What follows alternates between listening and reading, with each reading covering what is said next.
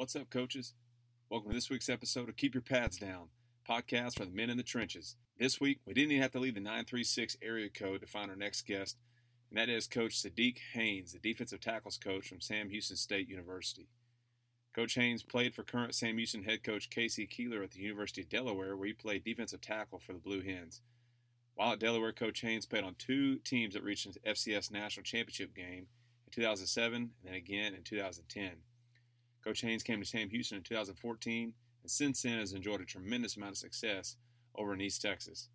Bearcats have been one of the premier teams in all of FCS for the past decade. In Coach Haynes' time in Huntsville, Sam Houston reached the postseason for four straight years from 2014 to 2017, winning two Southland Conference championships and reaching the national semifinals during three of those seasons. Coach Haynes has coached two All Americans in his time at Sam Houston, including P.J. Hall, second round pick of the Oakland Raiders in the 2018 NFL Draft. Bearcats finished second in the Southland Conference in each of the past two seasons in sacks, racking up 37 total sacks this past season.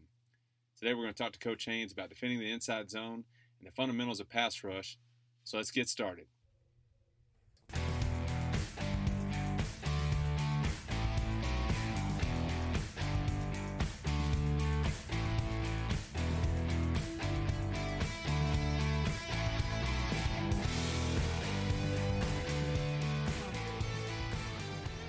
Coach Haynes, thanks so much for coming on and talking with us. Really appreciate you being here and really look forward to uh, talking a little, little, defensive line play with you. Now, tell us a little bit about your career as a player. You know, you grew up in North Carolina and played played college ball at Delaware, and that's a long way from home. So, how'd you end up at Delaware? Yes, sir. First off, thanks for having me on here. You know, like I said, so I, I grew up in North Carolina, and um, you know, it, it, was funny because it, it came all the way up until a week before signing day and um, my, my, my defensive line coach, Coach Law, gave me a call and he asked me if I wanted to come up for their last weekend for for an official visit. And um, you know, took my visit, fell in love with the coaches, fell in love with the campus. And um, at that time, they didn't have a, a scholarship available, uh, but they talked to me about being a gray shirt. Um, you know, so I had to go up to Delaware for my first fall semester, and I actually gray shirted, which means I had to go to Delaware Tech, uh, to a community college, take an English and a math credit, um, took those credits, got an A and a B in the class, uh, which showed them that I could take uh, college courses. And then once I got admitted to the school in January, it was actually an interesting story because um, coach wanted me to lose some weight. You know, I came out of high school at 335 pounds, and he said over the fall semester he wanted me to get down to 300. Um, so when I when I came in January, um, you know, to to campus, I was at 299, and I can and I brought in an A and a B. Uh, so that that that showed well as far as my dedication, and um, they actually awarded me a scholarship for that spring semester because they had wow. some money. Um, so that that was pretty cool. Had my spring semester. You know, after the spring, which he told me, he said the scholarship would run out. You know, so I just had that money for that semester, and then I was still a preferred walk on in the summer. You know, fast forward, I wound up playing my freshman year, one of only four freshmen to play that season, and um, you know, through my career, you know, went to two national championships, one my freshman year, one my senior year. Was fortunate to play with some big time players. Uh, one such as Joe Flacco, my freshman year. You know, it took us all the way. Unfortunately, we fell short to Appalachian State. Um, you know, which that year they beat Michigan, so they were right. they, they had yeah. a hot hand. Yeah. Um, and then my senior year, we played against Eastern Washington in the national championship. And uh, the cool thing about that team is we had we had seniors overall throughout the year and juniors um, some great leadership, and we, we knew what it took to get there. Obviously, playing with those guys my freshman year, um, and you know that game we just fell short. You know, we went up went up 19 points going into halftime, and, and they wound up coming out coming out beating us 20 to 19. Um, so you know, over over that course of time, man, and, you know, I, I, earned a full scholarship by my sophomore year, became an all conference player, was a two year starter my junior senior year, um, and and and much to that success, probably the best thing that I've done I'm sorry, best thing that I did while being at the University of Delaware is uh, being awarded the Allstate AFCA Good Works Team Captain. And uh, what that is, is it's based off of your community service. You know, I had well over 200 hours over the course of the four and a half years that I was at Delaware. And, um, you know, the year that I was nominated to be on the team, you know, which is comprised of 22 student athletes from all divisions, 11 from 1A, and then 11 from the rest of the divisions. You know, I made that team, which was cool. And then the, that was the first year they, they allowed people to vote for a captain, which you know, the university did a did an amazing job marketing me and, and getting people to vote for me, so I was voted captain. Um, so from there, you know, um, because I was voted captain and, and you know, I, I, left some good marks on the university. They created a position for me in athletic marketing. Uh, but that kind of just summed up, you know, my career as far as playing football and everything. Well, Coach, that's an amazing story, and, and really, you know, I'm sure there's some guys listening who uh, are wanting to play college football just to hear how that process came and, and, and it was down to the final weekend and probably didn't work out the way that you had envisioned it, but to be able to go from a gray shirt and a guy who had to go busted at a junior college to uh, to your starter and like you said, a member of the AFCA. Is it Good Works team? Is that am I saying that right? Yeah, yeah. Good Works team. Yeah, yes, sir. Uh, and then and then to be employed by the university, I mean, it's just a testament to you know what hard work can do for you, and and it, it success doesn't come easy, and it's not you know uh, always the way that we envision it. So so when people look at, at if, if they're looking at your coaching bio and see that you're at Sam Houston State now with Coach Keeler, who is your coach at Delaware, they probably assume that you went just from Delaware and kind of skated into a a D1 coaching gig with, with one of the, the premier FCS teams in the country, but that's mm-hmm. not exactly how it happened, is it? No. So uh, once I was done, you know, I had a shot to go try out for an arena team. Um, did that. Uh, that didn't work out, but the cool thing about that was, um, you know, the university had created a position for me in athletic marketing because I had did so well in community service. Um, so this position specifically was dealing with community service with all the other sports, and um, I, I, I, organized anytime they needed to go into the community. So I did that for two years, uh, right after I was done graduating. Um, and during that time, I think after my second year, Coach Keeler had got fired. Um, so while I was doing that, you know, obviously, as you know, in business, money runs out if they create positions, and it did for for my athletic marketing um, position. So then I transitioned into actually selling cars for Nissan. So I was a sales consultant, and I was doing that for about eight months. Well, probably about six and a half, seven months into it, um, I was sitting at work one night, and you know, I got a I got a call from Coach Keeler, and uh, when I answered it, he wasn't on the phone at first, and then uh, you know, I kind of said hello a couple times, and he picked up the phone, and uh, you know, he told me it was an accident butt dial, uh, but we actually got got a, got a chance to catch up, and he told me where he was as far as working for ESPN you know, I told him that I was working for Nissan, and you know, he just asked me what I eventually wanted to do. And at that point, you know, I wanted to get back into coaching, get rather get into coaching, get back into football. And uh, you know, he said if, if, if an opportunity presented itself, he would let me know, and he'd love me to be a part of his staff. And um, you know, once he got hired, he called me down to, to, with the opportunity to be a part of his staff. So very fortunate for that. Wow, wow, that's amazing. And and so obviously you've enjoyed a lot of success since uh, since being at Sam Houston under Coach Keeler, and I'm sure you've been around some other great coaches there who've influenced you and and uh, sort of helped you become the coach you are today, coming from you know with no coaching experience now to where you are at, at this point. So talk to talk to me about some coaches who have sort of influenced you, whether it be as a player or as a coach now, that have kind of helped you out along the way. Uh, well, initially when I got down there, um, I was in a unique position because you know, coach thought that I should uh, be a part of the offensive side of the ball. Um, I had a former teammate that had got concussions that couldn't really play that also came down with me. He was a safety. So coach gave him the defensive um, quality control position, and I was on the offensive side of the ball. So I was assisting the offensive line, uh, which was cool for me because I had a chance to kind of diagnose what they did on that side of the ball for the right, first time. Right. It made me a complete coach as far as coaching the defensive line. So Coach Longo was was one of the he was the offensive coordinator who I worked uh, hand in hand with, and, and Coach Tatum was the O line coach.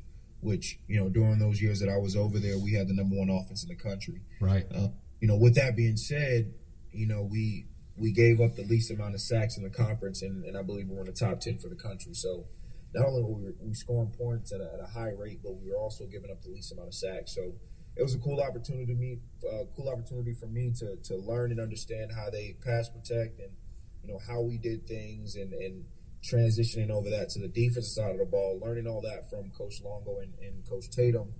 You know, I then become a full time coach and get a chance to work with Coach Wright, um, who was a Texas consensus All American, played in the NFL, and um, wound up getting his first full time job at Sam Houston State University. So you know, what he had done up until that point while I was on the offensive side of the ball.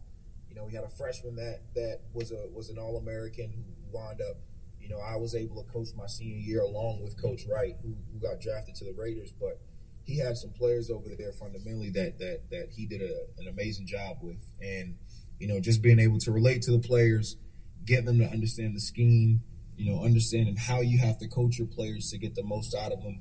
He kind of gave me that direction and, and and you know really helped me out a lot as far as growing and developing into a into a defensive line coach. Um, so those as far as fundamentally and, and I think overall, you know, why it was easy for me to pack up my car and drive 22 hours uh, is because of Coach Keeler's vision and um, his willingness and want to win and, and willingness and want to run a successful program. So um, those guys, I, I, I, think I probably learned the, the most from as far as on the field and, and football, football IQ. Well, so tell me about you know coaching offensive line. You said you it was it was, it was good for you because you're able to diagnose some things that they that they do over there and how they think. So tell tell me maybe a little more specifically how that helped helped you with yeah. your defensive line. So um, as an offense, you know, we were we were very simple, and one of the things that we did really well is we played fast. So in order for you to play fast, you can't have a lot going on as far as signals, as far as calls. Uh, we kept things very simple for those guys up front. Um, and what I learned from that is once they knew what they were doing, they could play fast and instinctive. And, you know, it wasn't that we did a lot, but what we did, they did effectively very well. Um, and, and that was your, you know, running your zone, running your powers, um, your counters, pass pro, half line slide, man on one side, full slide. I understand the concept and, and why we did those things. Um, so seeing that, seeing the tempo, seeing the production, um, seeing with how many offensive linemen we played with, I, I, understood the effectiveness of an offense that can move like that. Um, and how that helped me out is, you know, simple things as far as a half line slide. You know, as a player, uh, I somewhat understood that, but it was more of a reaction. And uh, pre-snap, I felt like maybe I could have knew more, um, but our coach put us in positions that you know if we had any stunt steps or any any movements that we had going on, uh, we knew where we were going. But now diving more into the system and more into why they they did the full line slide and the half line slide, you know, thinking back now, it, put me in a great position to to understand why they did that and, and how to attack them. Um, so keep, you know, staying with the offensive line. You know, it's it's easy sometimes to find a weak link.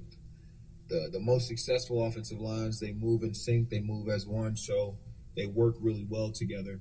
Uh, defensively, you got to have an aggressive front, but also you have a chance to isolate the worst offensive lineman and be very productive on that one guy, um, which makes it a little easier. Yeah, yeah, of course. Well, and, and tempo is such a um, uh, it's something that seems like everybody's doing nowadays, and, and and something that all defenses have to have a plan for. Mm-hmm. So, if you are now now that you're looking at it from a defense defensive perspective, how as a defensive line coach would you have attack, attacked that offense? Um, you know, and encountered the the tempo and, and, that sort of thing. What were some things that you would have that, that would have given y'all problems? Well, um, we we put we put a lot of dynamic players in space, and you know, our philosophy was you get the ball into the hands of the athletes and let them go play. Right. And, and how you stop that obviously is getting those teams behind the chains, getting them in definite pass down situations, and then being able to convert when you get them behind the chains in those pass down situations. Because as fast as as those teams play, you know they they have to be able to move the ball. Right. And if you going if you're going three and out in 15 seconds, well, that's not good you know, and, and that's how you get in trouble because you do these fast tempo offenses, but you're not being very productive, which right. then you put your defense on the field for more snaps and more reps than they probably need to be. Oh, yeah. Now you have to worry about your defense getting tired. And then we, you know, if we as a defense can get a stop and our offense can make a score, well, now we're looking at a game at a team that likes to play fast tempo. And now they have to be a little wiser with the ball because it's not going to be as easy. Right. Yeah, it's a great point. Great point. Yeah, uh, you got to make sure you're converting those third downs. Otherwise, you get some long looks from your defense as you're coming off the field. Uh, well, so now let's move into specifically defensive line stuff. Um, talk to me a little bit about uh, you're the defensive tackles coach, um, and I, I, believe are y'all four two five? Is that correct? Yes, sir. We're four two five. Okay. so, yeah. Well, so tell me tell me a little bit about just some uh, some of your everyday drills, some things that you do uh, that you like to do to um, uh, sort of coach up those fundamentals? You know, address hands, eyes, uh, alignment, those types of things with your guys. Yeah. So um, naturally, so we practice in the morning. Um, our guys are on the field at 8 a.m. and you know one of the things that that we do now as a defense is your traditional step over bags. We'll have two lines, and as soon as we're done warm up, I mean, it, it's as, as soon as coach breaks them down, the guys sprint, they get to the two lines, and we just do your traditional bag drills, step overs, uh, one over each, turn sideways, laterally, um, in and out. And what that does is just it gets the guys going immediately. All right, immediately. So after we get that done, uh, we'll transition to indie drills. All right, and and the emphasis for for any defensive line is making sure they play with aggression, making sure they play with their hands, and making sure they're explosive. Okay, so we want to make sure that that their their eyes and their hands are active. So, you know, we'll we'll start in a two point stance, just having them standing up. Um, feet are staggered as if they are in their three point stance, right? Because all that stuff marries up as far as when you get into your three point stance. We don't want anything to be different. Right. And all we'll do is we'll shade them have their hands obviously knees bent, chest up, good football position, two point stance. Now, your feet aren't going to be um, even. All right, again, they're going to be staggered toe to instep. And um, you know, on the snap count, we always typically have a ball key. Uh, we'll, you know, we'll give them we'll give them a hit, and all we're looking for is explosion out of the hips, aggressive hands, and making sure our eyes are where they're supposed to be. Uh, whenever you're, you're you're facing an offensive lineman or facing a target, you know you'll you'll always see key the ball, key the ball, key the ball. All right, but you'll have defensive linemen that are they'll be down in a three point stance, turning to look at the ball. Okay, and that's not effective because you know we we tell them if you're going into a boxing match, all right, and you got to fight the person in front of you, are you going to be looking at the ref to fight the guy that you're on, or are you going to be looking at the guy that you're fighting in order to attack him? Okay, so same premise. All right, use your periffs to see that ball, but we want your eyes on the man that you're on. All right, hands need to be active and ready to go because we're striking with those every single play. All right, and our hands, uh, they're, they're the most important thing as a defensive lineman, being able to control your target. Okay, so making sure the hands are active, and then naturally you always have to come out of your hips in order to get that explosion. All right, so hands, hips, and eyes are very important. So we'll start in that two point and then we'll progress from that. All right, we'll go to six point. All right, toes, knees, hands on the ground. Curl, curl your toes, load up almost like a spring. All right, and the person that they're going on will be down on their knees as well. And all we're doing is exploding, coming out of our hips fully extended. Okay, so that, that'll warm up being able to come out of your hips. Hands again, they're still staying active, they're still staying ready to go. All right, and then we'll transition to three point stance, kind of putting everything together. Um, so doing that, having them wake up with the bags, having them wake up their hands, eyes, and hips, um, you know, goes a long way. And then from there, just just working on, um, you know, being able to stay low. Or we'll do a cone drill. It, it's similar to a star drill. Okay, so we'll start outside the star, um, and they'll always touch that middle cone with their right, and the four corners they'll touch with their left. Okay. All right, hit the middle with the hit the middle with the right, bottom left with the left middle with the right, bottom right with the left. All right, they'll do the star, and then when they finish, they, they get out. All right, so that's another one. And then we also use the chutes. Okay, what the chutes allow you to do is not only are you staying low because you got to come out of your hips. Um, if you get high, obviously your helmet will hit, you know, hit the chutes, which we don't want. So it forces them to stay low, uh, but we'll also make them, um, you know, focus on a reach block. So not only are you coming out of your hips, back is away, Okay, so we're expecting that reach block. We always tell them that. Uh, so they're focusing on that. They're able to come out of their hips, attack with their hands, eyes, be aggressive, and get vertical. So those are some of the standard, you know, everyday drills. Right. You, you always need to be working on your hands. You always need to be working on coming out of your hips. Your eyes need to be disciplined, and then your feet will follow. Now, coach, on those sleds when they're when they're coming out, you said you like to you know have them see a reach block. Is there do they have a defensive lineman in front of them that's an offensive lineman that's giving them a reach block, or how, how are they all simulating yes. that? So so we have we have the chutes, and we'll have the defensive lineman underneath the chutes. Um, so there's a two part progression. We'll we'll we'll zero them out on you know a defensive lineman, whoever you have there. um, and let them come out of their hips. And then from there, we'll shade them. Okay. All right, still have that look guy up there, shade them to the right or the left. Um, tell them the back is set away, so they're expecting the reach block. So now we have to come out of our hips. And then the last progression is we'll shade them into the side that they're shaded on. Those blue step overs, we'll put those on the ground. All right, kind of on the same level as the offensive lineman. And why we do that is A, we want them to get vertical. So if your foot if you if you if you come off the ball and you're working that reach block and your foot touches the blue step over, well that means you're not getting vertical, you're getting lateral. Okay, so it Okay. forces them to get vertical, and obviously they, they won't injure themselves if they step on that bag, the, the blue step over. So that's Right. why we put it there. Um, but that is it's a middle it's a mental note for them that they have to come off the ball and get vertical instead of getting lateral. Obviously, we want them in their gap, and sometimes your gaps move, but Right. we want them to focus on exploding out of their hips, getting vertical. So that can be a staple for them, and then they can focus on getting in their gap. So is that blue step over? Uh, if if I'm the defensive lineman, is that right up against my the foot that I'm stepping with, or do you say it's Uh, even with the offensive lineman? I, I would say it's probably two, about, probably about two feet to the right. Okay. Okay, Okay. so if I was to have, I got you. right- And I'm so I'm staying inside of it. I'm staying inside of that bag. Exactly, Okay, I got you. Yep. I got you. Yep. Yeah, that's a. I I think that's a that's a great point and, and something, you know, small, but then also it's a great visual key for those guys to, to have it in their mind to, to get upfield and to penetrate that gap and, and own their gap. So uh, that's awesome. Now, now tell me about um, chutes. How often do you use chutes often? Or are those something that you use a lot? I'm sorry, Yeah, not chutes. I'm sorry. I'm, I'm sorry. I misspoke. Uh, sleds. The Sleds. Okay, yeah. So the sledge is based on Indy. Um, I wouldn't say we hit them every day, but it is a staple that we like to use at least once a week. And um, you know, I'm very minimal as far as what I need for drill work because as long as we have another body in front of us, that's what we're going to be going against. Right. All right, so I can live, die, and breathe on that. But you know, we have a buck board, which is just a long board. It's very stiff. All right, we usually use two guys on that. That wakes their hands up, making sure they're ready to strike, waking them up in the morning just to push that sled. It's something that won't give as much as a two man sled. Right. The buck board, so we'll warm up with that. And the sled allows them to fully extend, come out their hips, um, making sure their hands are in the right place.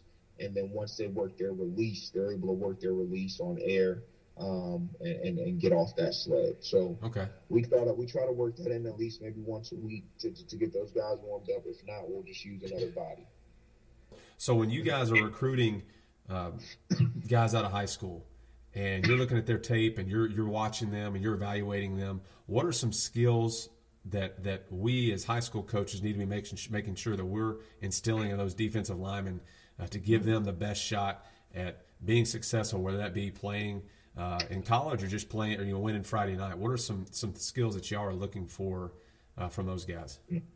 Well, uh, what I will say is is a credit a credit to to a lot of the Texas high schools. Um, you know, you guys do a really good job. Is just just in general as far as understanding the game and technique, and um, it, it makes our job a little easier once we get those guys because we don't have to break them all the way down. And do we start from day one? Absolutely, we start from day one whenever we start a new semester.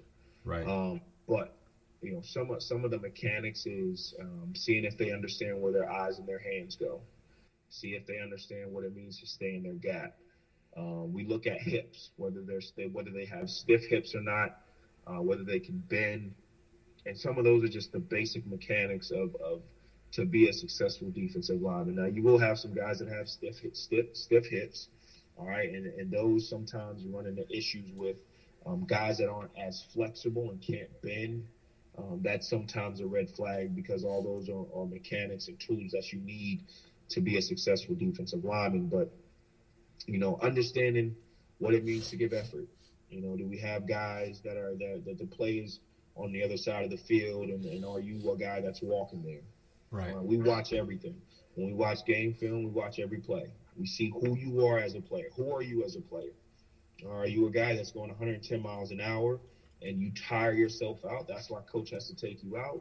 Or are you trying to save some energy and the ball's over there? I'm not going to be affected, so I'm not going to go hard. Right, those are the things. You know, are you a guy that's hitting people after the whistle? You know, a lot of things tell us who you are as a player just based off of the film, and then we'll do our homework as far as finding out more. But a lot can tell us what we need to know just basically from watching film and watching how a guy reacts and watching how a guy plays and seeing how technically sound he is. Um, sometimes you just have raw players who, who, who can just go. All right. We get paid to coach. So I'm not saying if a guy isn't technically sound, we won't take him. All right. Because that's what we're coached to do coach these guys right. up on technique. Right. Uh, you just want to make sure they have all the tools and mechanics that they that they need to be successful once we do coach them.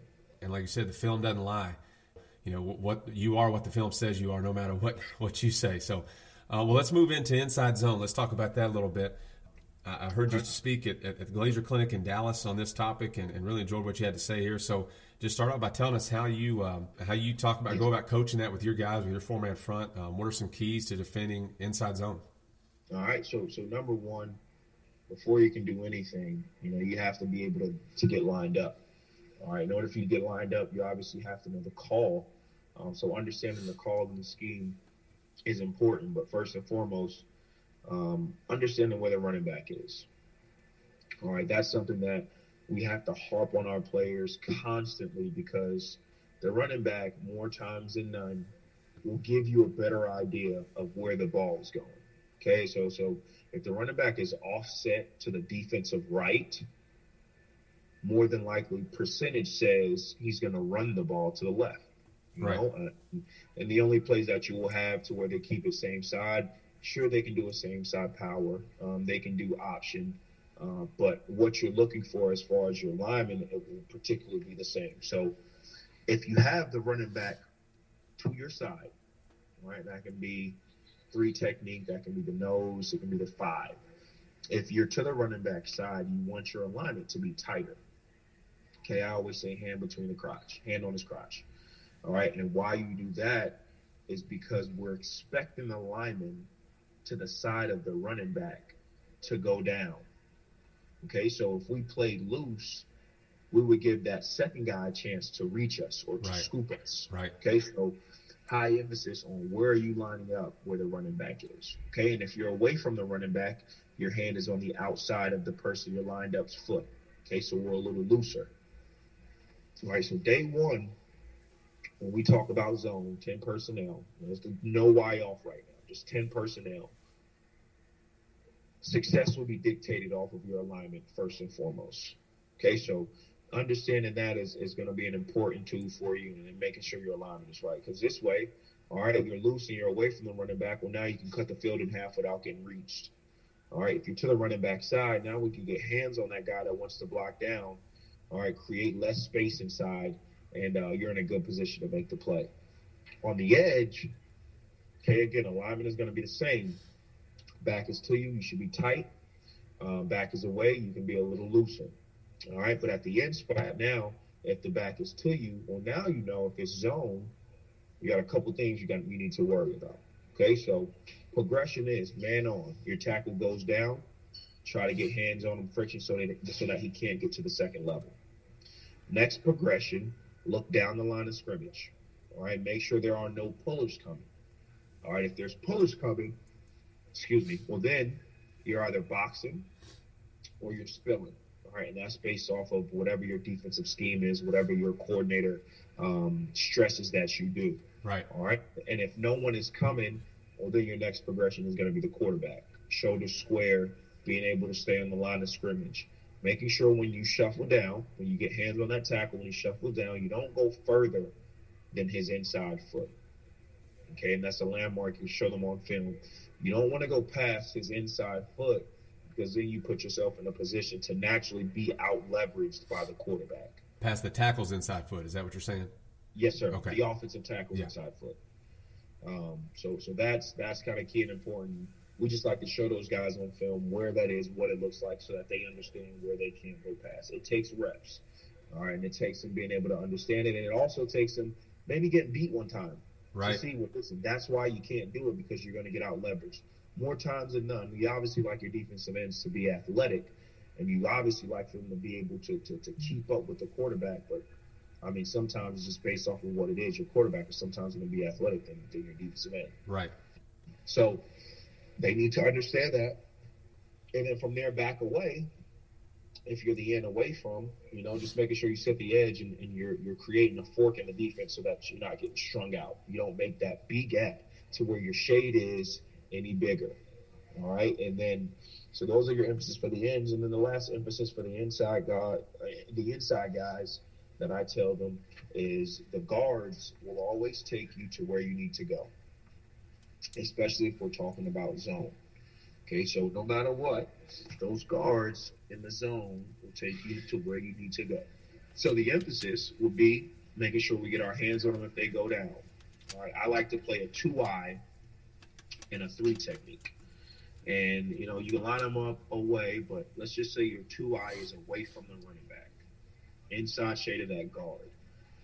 I tell those inside guys on any zone, if you can if you can force four guys to block you. So my two eye have the guard and the center block you, and then my three technique hands on that guard and make the, the tackle block you. Well, now you create a wall. Yep. And what we stress to those guys is one or two things will happen. You will make those guys stay on you, which is a win for us because the backers should be running free all day. Or once the backers come downhill, they'll pull the blockers off you, either the guard in the center, either the guard or the tackle. Now you need to get big in the hole because more than likely the ball carrier is going to be coming to you. Okay, so them understanding that, understanding guards will take you always there. Now you can't have guys that are going to finesse in the run game, that want to swim, that want to, you know, quit. Unless we have a, a blitz on or pressure, you are to get your hands to the guards every time, control the guards, make the tackles and or center stay on you. If they get off of you, you then get big in the hole, ready to make the play. So with them understanding that, they understand the guards will take them there, so their hands are always there making that second guy stay, if not being ready to get square, bigger the hole. Well, coach, let me ask. Let me let me let me uh, interrupt you real quick. Just so you know, I'm, I'm sure you guys, you know, you talk about uh, talk about you know the importance of not getting reached, and that's really where you're where you, the, the sled drill you mentioned is is coming into play with you know with those guys Yep. getting vertical. Um, Yep. But what happens if they do get reached? They do uh, that guard overtakes them, or if I'm the two eye, that center overtakes me. What are we doing there? Well, we tell them if you're going to get reached, you better get vertical. Okay, and what that means is they're not going to play it perfect every time. All right, we would like them to, but in the case that you do get reached, keep pushing that thing vertical and make it declared. All right, and what we mean by that is don't have the backers guessing to where you're going. All right, so if you get reached and you get scooped by that center, make sure you're getting a field so you can cut the field in half. So now your backers have a chance to back gap, Right. all right, or flow over the top. If you're behind and they have to flow over the top, at least they know they have to go now. All right, but if you're up the field and you're cutting the field in half, even though you got reached, well, now as they're pressing forward, now they can fall back into making the tackle. All right, so that's why we stress get vertical will help everything. Obviously, we don't want them to get reached, but if you do get reached and you're getting vertical, we have a better chance of being successful because you're disrupting the backfield. Right. Yeah, it's a great point. Uh, helping those linebackers out behind you just by like I like the, like what you said, just make make it declared, and then let Yeah. those allow those guys behind you to make you right. Absolutely, absolutely. Well, so coach, I guess t- tell me why why is it so important uh, as a defensive line to stop inside zone? What's what's the big deal? Well, here here's the thing. Whenever you do a breakdown, or whenever we do a breakdown, or with any teams in our conference, or just in general in the country, you'll find zone is typically their number one play. right? and obviously you have to prep for the arsenal, the powers, the counters, um, the midlines. All right, the option, all those, all those you have to be ready for. But whenever a team comes down to it and, and they want to just go to something that they feel solid with, that that's their staple, it's typically the zone, 85 to 90 percent. You know, we'll get teams, we'll have the top five runs. A form of zone will be three out of their top five runs. Okay, so my thing is if we can stop their high percentage play, if we can get really, really, really good at stopping the zone, we will put ourselves in a better position to stop those other plays. Okay, because the team doesn't want to feel uncomfortable about running their number one running play. Right. And once you get them in that position, well, now they have to search for something that helps. And when teams have to search for something that helps, well, now you got them where you want them. Okay, so the emphasis to stop the number one play. Obviously, we emphasize those top five, and we're ready.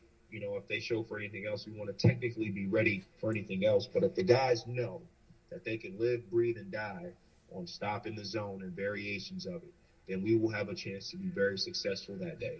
And that's what we want to accomplish.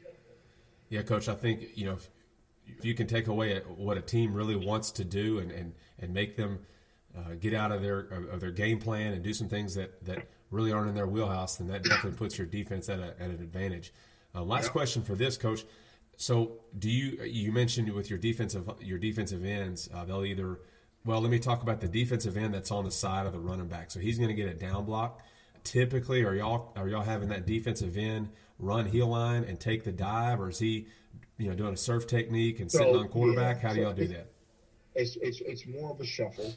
Um, I like the feet to, to, to stay active. Um, if they can get a piece on that tackle, like I said, get a piece on them while staying square, um, having those feet active, shuffling down, looking down the line of scrimmage. All right, so if we got a blocker coming, now let's just say we want to spill them. All right, we're aggressive on the inside half of the puller, and we want to work back to getting square. Being square is our power position. Okay, that's where you have the most strength. So we don't really want to give ourselves up. We want to be able to attack that inside half, um, both hands, work that guy back square with being underneath him. All right, now if we're boxing it, and that guy's coming again, we're shuffling down, seeing that guy come.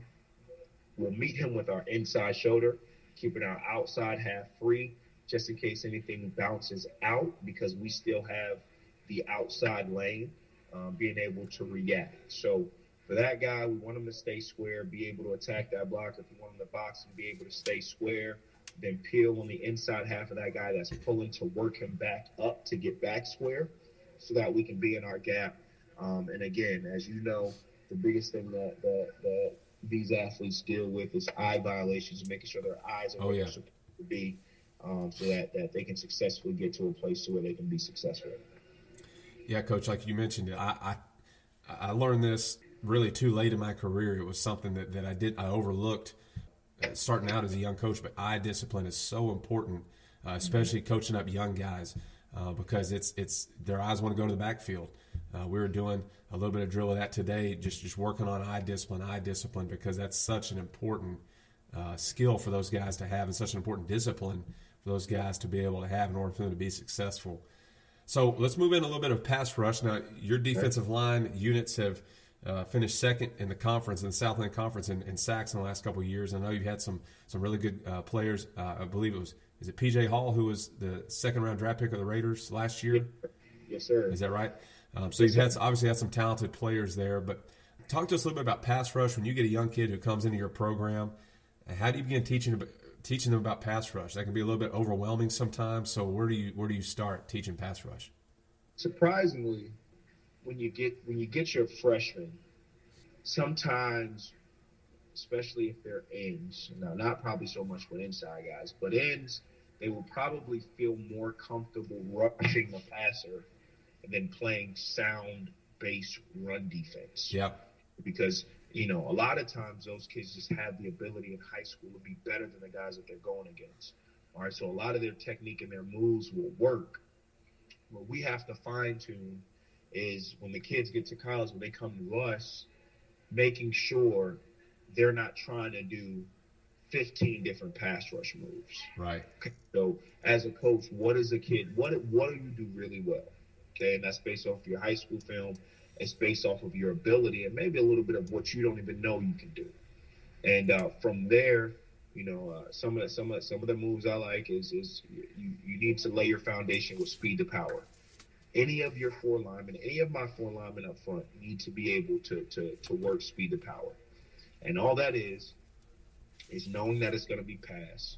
Or even if you're transitioning from run to pass. Okay, your get off is similar.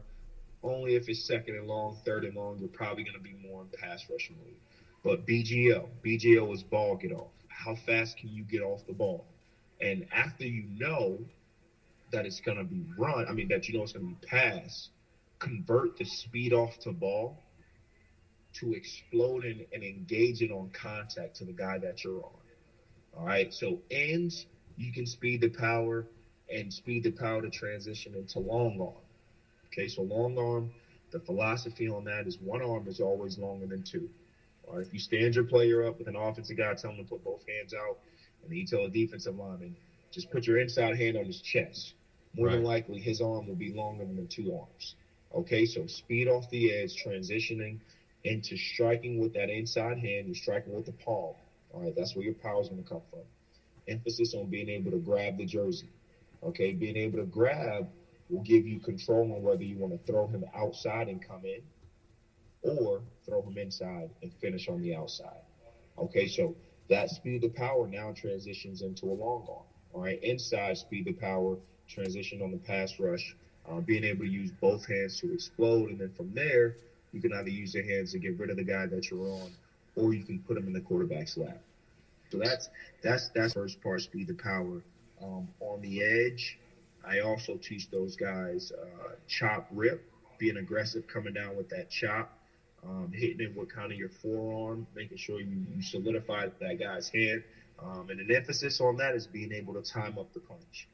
So right. one of the pass push moves I do is um, you get your, you know, get a blue hand shield or something that you can put on your arm. All right, coach can do this. I like to do it because I like to, to change up when I punch. And all you do is you're resembling an offensive tackle. You'll get in a position to, to, to kick set. You make them go off of your movement so they're still keying something. And all you do is you kick step into a point to where you want to offer the hand. All right, what this drill is specifically for is making sure that they can time up when they want to do their chop rip or when they want to do their club rip being able to time up when the offensive guy is gonna is offer his hands will obviously put you in a great position if you can time up the punch to chop it down so that he so that he doesn't have a chance to reset. Right. So, so that timing up the punch drill can work on the outside for the chop rip, and and one of the emphasis after the chop rip and, and things that I that I coach those guys to do is reach with that outside hand. And when you reach with that outside hand, you force your hips, your outside hip, to the quarterback so now you can finish.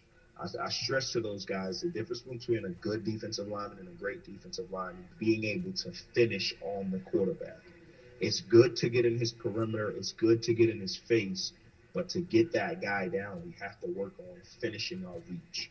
All right, so being able to throw that outside hand to flip those hips towards quarterback is going to be important. So that's what the chop, rip, reach, and then on the inside, guys, closer to the ball, I'll work the club rip reach. All right, so right off the ball, clubbing with that outside hand, ripping with that inside hand, and then reaching with the outside hand to finish on the quarterback. After that, you know, if you have a stud that's able to, to, to spin and, and you give them the go to, understand that he, he needs to use it sparingly, but let him know that he can still keep it in his arsenal. All right, because the game of football is cumulative All right, And your players, the, the older and, and, and wiser that they get, they'll understand during the game you need to set up some things. So know by the fourth quarter if you've been doing something for the first three, you've been setting this up. Maybe maybe it only works that one time, but that one time that it does work is going to be a big time play. Right.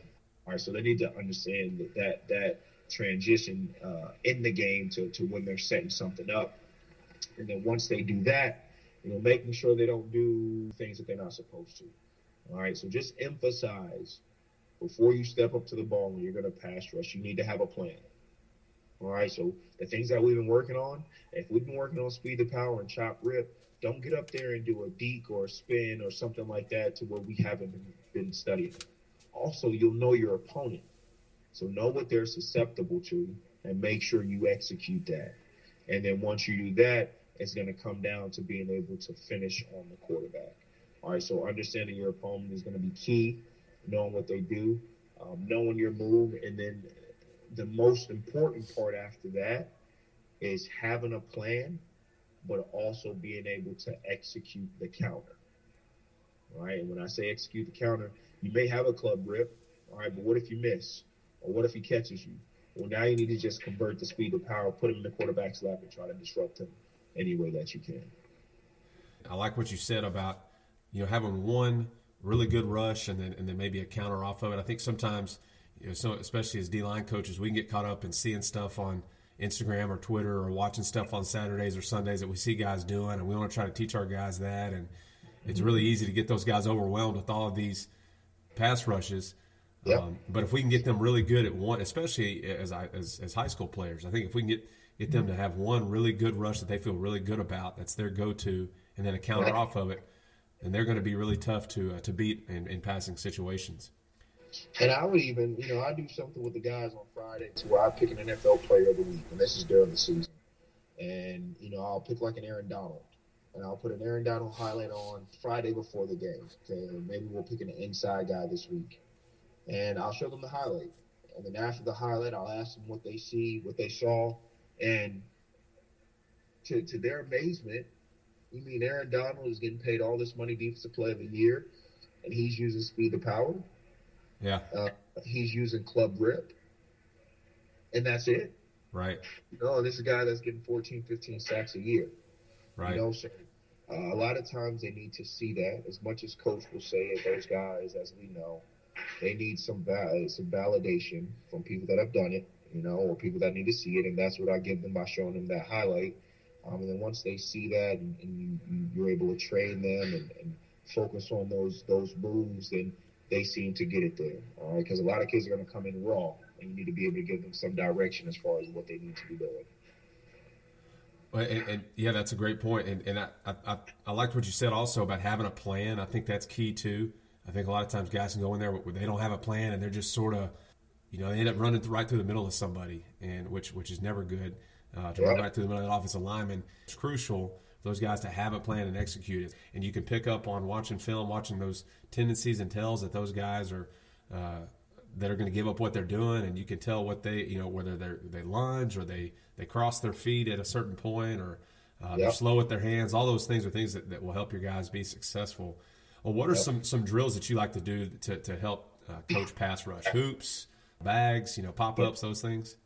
Yeah, so I use your, your traditional pop ups. Um, we'll we'll get on the pop ups and we'll do like a you know, kind of like a four corners deal. Have four pop ups. All right, we'll we'll start with a club rip. Get that second cone, go to chop rip. Get to I mean not cone, I'm sorry. Get to the second pop up bag, chop rip. Make sure you're flipping your hips while you're doing this. The third one, club rip, and the last one, chop rip with a reach to a finish. So now they're working on multiple things while they're also being aggressive on the bags, while they're also working their hips, and they're also working on their finish. So you accomplish multiple things in this one drill by doing that. Um, and then, uh, I mean, it, it comes down to your age old get a guy from in front of get a guy in front of you. All right, and we're working on speed to power. I mean, we're just going to work on coming off the ball, sticking that inside arm in his chest, and working him back Yeah, all right, working him back. And and uh, you don't have to do anything crazy. Like I said, a lot of times with these pass rush, i- it's more so making sure they understand the fundamentals and why they're doing it. right, All right, why they're doing it. Now I can introduce you to a towel drill. Engage, get upfield, go down and work on your chop to pick up the towel, right, and now that'll work on your chop more right. we're still working on the chop rip reach. All right, so it's, it's different parts that you can incorporate in different drills to work on the same things. But again, they need to have that foundation. Guys need to earn the right to be able to do those special pass rush drills. Oh, that yeah, that's a great point. you know, you got to earn the right to do it.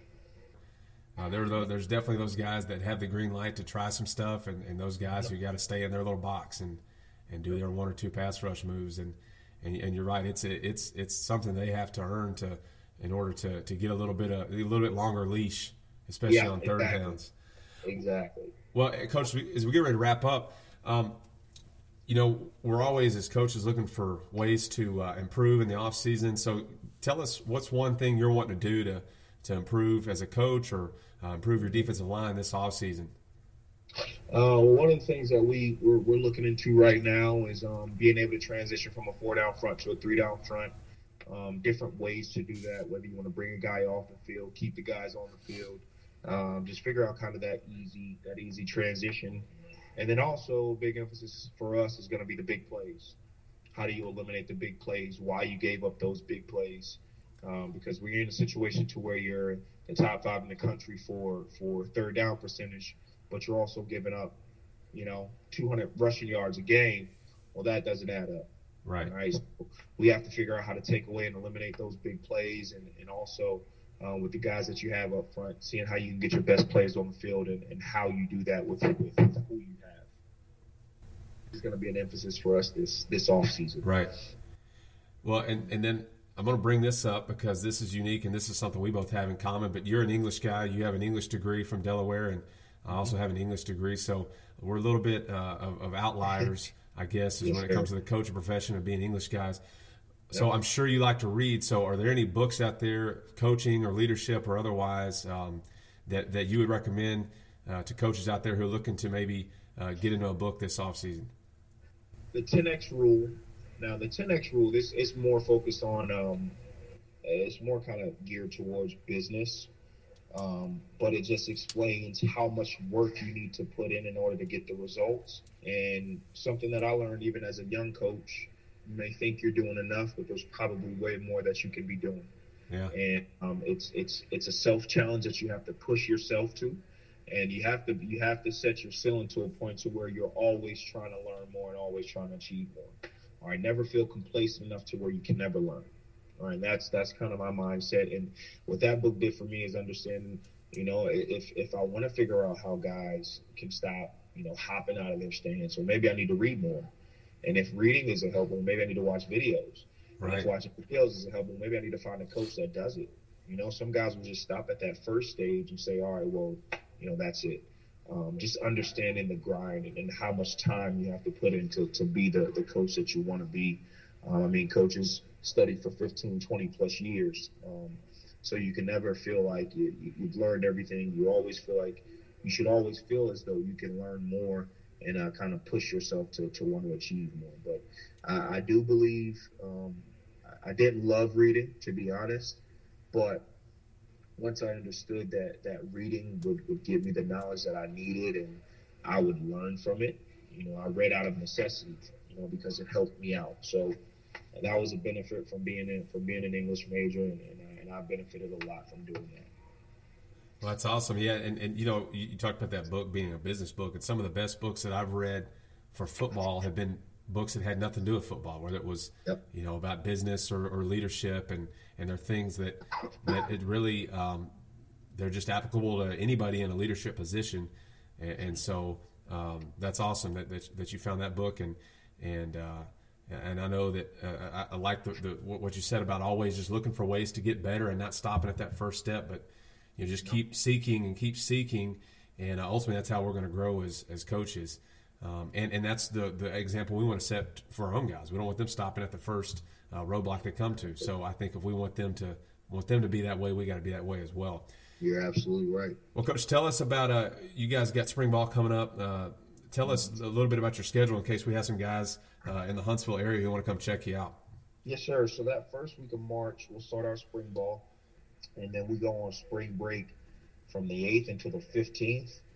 And then after we get back from spring break, our practice days will be Monday, Wednesday, and Friday. We practice in the morning at uh, eight o'clock, so it goes from like eight until ten thirty. And then um, spring game, I believe it's April twelfth. Okay. It'll be April twelfth. So um, that's kind of the, the, the layout of how it's going. Well, Coach Haynes, thank you so much for coming on. I really appreciate you. Give us a lot of great things to uh, to think about and and uh, go back and implement, implement with our own defensive lines. Uh, good luck to you this off season, and, and uh, have a great great season this next year. I appreciate it. Thanks for having me on. Once again, thanks so much to Coach Haynes for coming on and talking to us. And make sure you give Coach Haynes a follow on Twitter at Coach Siddiq. That's at Coach S I D D I Q. Our quote of the day comes from the book that he mentioned, The 10X Rule, the only difference between success and failure. I tell you what, there are a lot of great quotes from that book, and if you haven't read it, I would definitely recommend it. But our quote for the day is Until you become completely obsessed with your mission, no one will take you seriously.